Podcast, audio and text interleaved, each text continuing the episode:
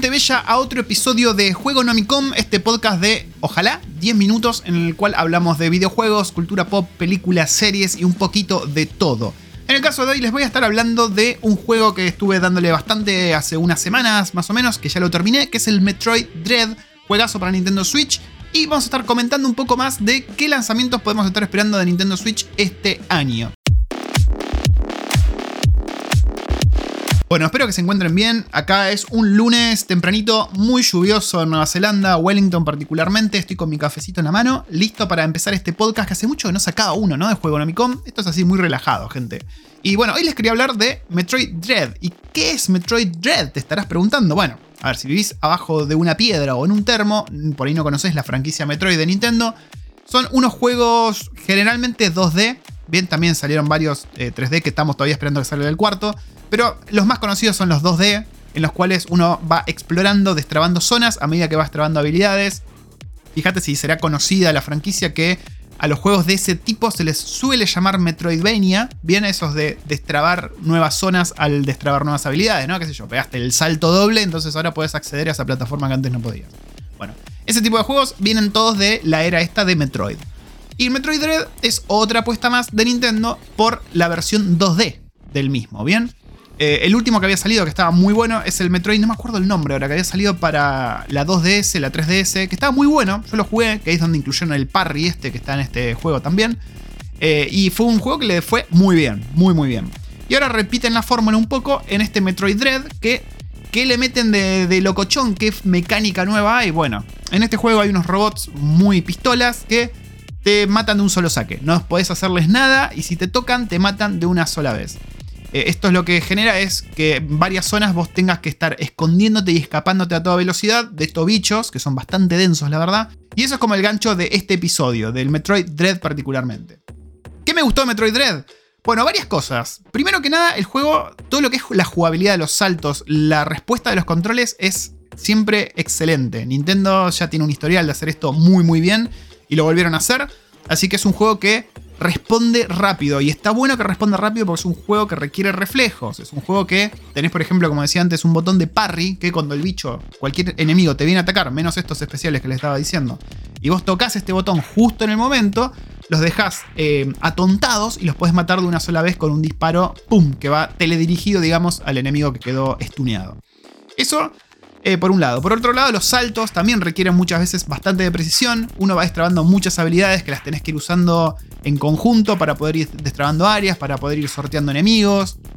El juego no es súper largo, diría yo. A mí me tomó unas 8 o 9 horas terminarlo. No me puse a explorar todo, todo, todo, todo, todo. No es un juego que se rija por quest, digamos, o por side quest. Sí es verdad que tenés coleccionables aquí y allá y tenés boludeces que puedes ir buscando en distintas zonas. No hice todas, sí es cierto que exploré bastante porque, gente, uno de los puntos negativos de este Metroid Dread es que como que no tenés una guía de a dónde ir. Y muchas veces te vas a encontrar dando vuelta de acá para allá, volviendo y moviéndote entre mapas sin saber para dónde ir y eso puede resultar bastante denso. De hecho, creo que es el punto más negativo que le encontré yo al juego. Que no te dice a dónde ir y muchas veces te vas a encontrar con que estás desandando un montón de camino, pero yo no te miento, desandando 10 minutos de camino, que es pérdida de tiempo en la vida real, para darte cuenta que por ahí no era y que tenés que ir por otro lado. Entonces puede ser bastante molesto. Estate preparado mentalmente para eso, porque te puede llegar a molestar. Pero después todo lo que es la jugabilidad del juego, y si vas por el lugar indicado, digamos, el juego se disfruta muchísimo. Es un juego difícil, no es un juego fácil. Los Metroid generalmente son juegos difíciles, pero tengan en cuenta que es un juego jodido.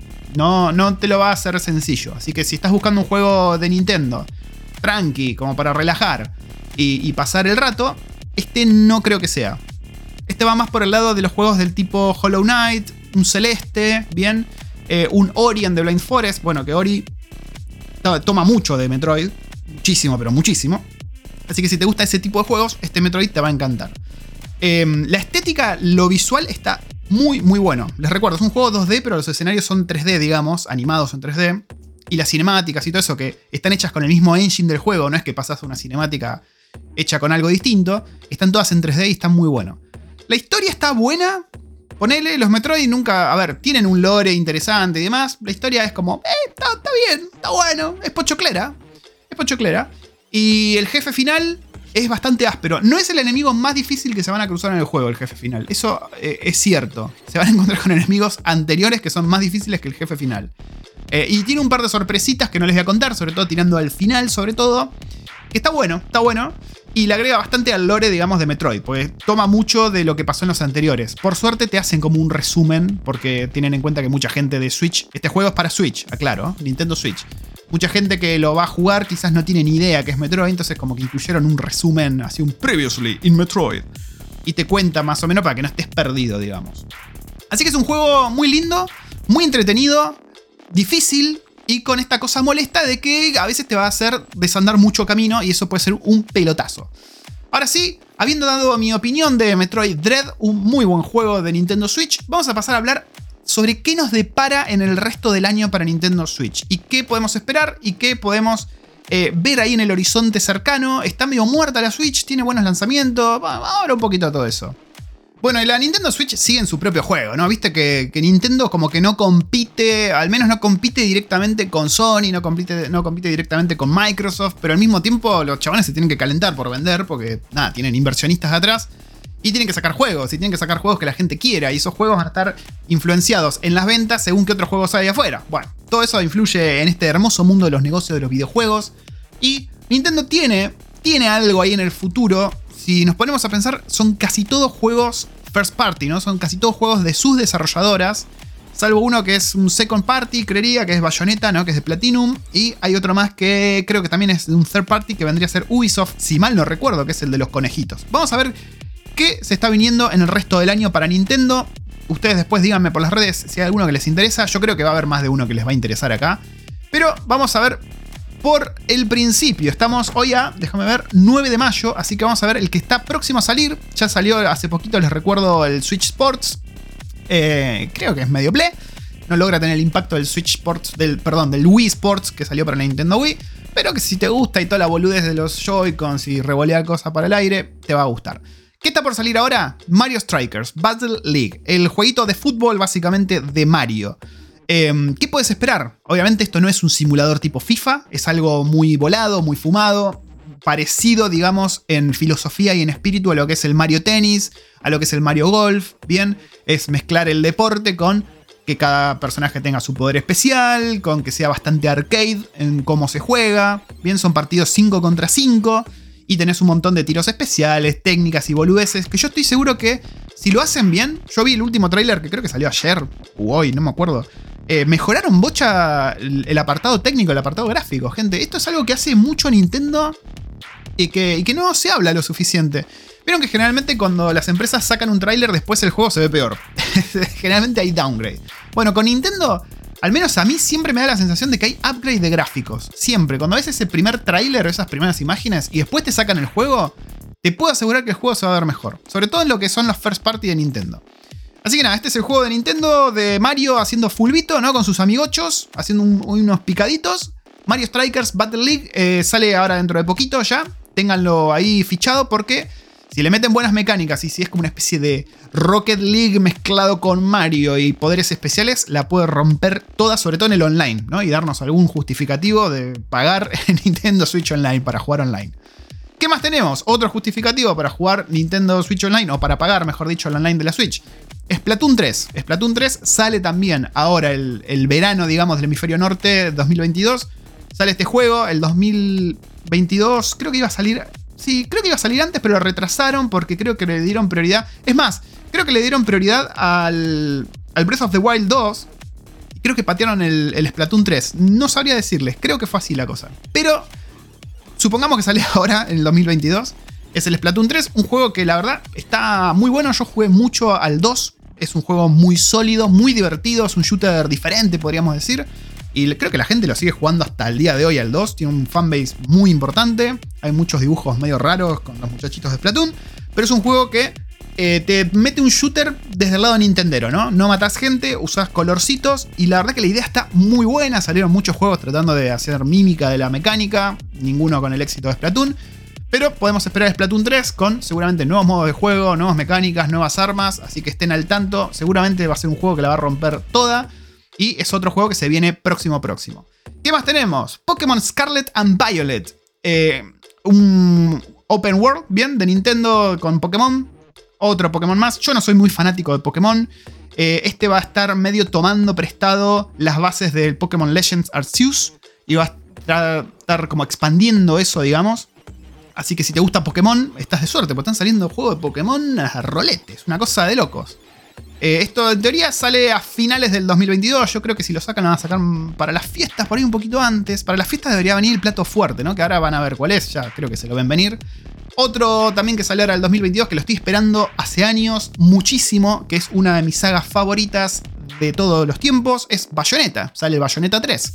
Hace poco, va, hace un año más o menos, ya no me acuerdo cuánto fue, que nos mostraron gameplay, nos mostraron un poco ahí de cinemáticas, de cachingue, y se veía muy bueno, promete traer lo mismo de siempre, eh, un juego que requiere reflejos rápidos, un hack and slash muy copado, yo siempre lo preferí sobre Devil May Cry, para mí Bayonetta es mucho mejor a nivel jugabilidad, Así que si te gusta Bayonetta y si te gusta este estilo de juegos de hack and slash rápido, con reflejos y demás, Bayonetta se viene también para Nintendo Switch dentro de Esperemos poquito. Bueno, después a ver qué estoy viendo. Unos juegos muy falopa que no nos interesan. Minecos, Night Market, a nadie le importa. Card Shark tampoco. Eh, bueno, y los dos más importantes que quedan. Mario Rabbits Sparks of Hope, este juego de estrategia de Mario y los Rabbits, bien estos conejitos locos de Ubisoft, que tuvo tantos juegos multijugador muy divertidos en el pasado. Bueno, recuerden que hicieron este, esta especie de crossover bizarro entre Mario y los conejos, que les fue muy bien, un juego tipo XCOM de estrategia eh, y disparos con habilidades y demás. Es un juego muy simpático. El primero estuvo muy bueno, tuvo una expansión y ahora sale este, que la verdad que lo espero con bastantes ansias. Le tengo mucha, mucha fe. Y creo que este sale, todavía no está confirmado, pero en teoría debería salir ahora para el 2022. Vamos a ver en qué queda. Eh, nada, eso, Real Time Strategy, Action. Imagínense un XCOM con Mario. Eso, eso es todo lo que tienen que pensar. Y el más importante, creería yo, es el Legend of Zelda Breath of the Wild 2, o como vayan a llamarle. Y este juego originalmente lo habían pateado para el 2023, pero si mal no recuerdo, lo último, después de que Internet quería prenderle fuego a todo Nintendo, dijeron, ok, vamos a sacar el, Breath of the Wild en el 2022 y el Splatoon lo vamos a patear para el 2023. Así que de esta lista creo que se movieron así. Creo que el Breath of the Wild 2 queda para este año y el Splatoon 3 se mueve para el año que viene. Eh, juegazo, esperadísimo. A ver, el Legend of Zelda Breath of the Wild, el original, todavía sigue dando que hablar y ya hace como 5 o 6 años que salió. Un juegazo con todas las letras. El mejor juego de la década para mí, si no de todos los tiempos. Así que esto es lo que podemos estar esperando de Nintendo. Tenía ganas de recapitular un poquito de qué podemos esperar de Ninty en lo que resta del 2022, que tenemos acá cerquita, qué debería salir para fin de año y empezar a afilar esas tarjetas de crédito para entrarle a todo. Ahora sí, gente, voy a pasar a despedirme.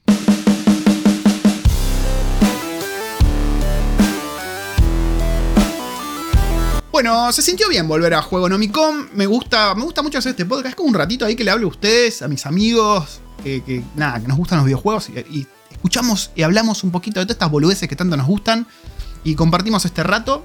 Tenía ganas de hablar de Nintendo. Eh, esperen próximos podcasts también, van a ir saliendo cuando pinte, básicamente.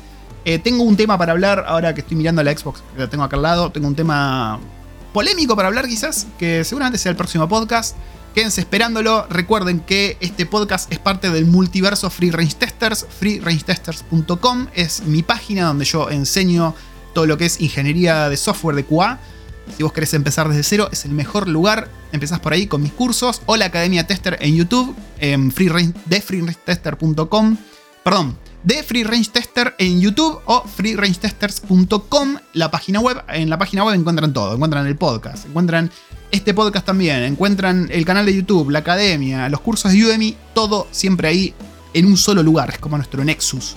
Y ahora sí, me despido, gente. Nos vemos en el próximo episodio de Juego Nomicom.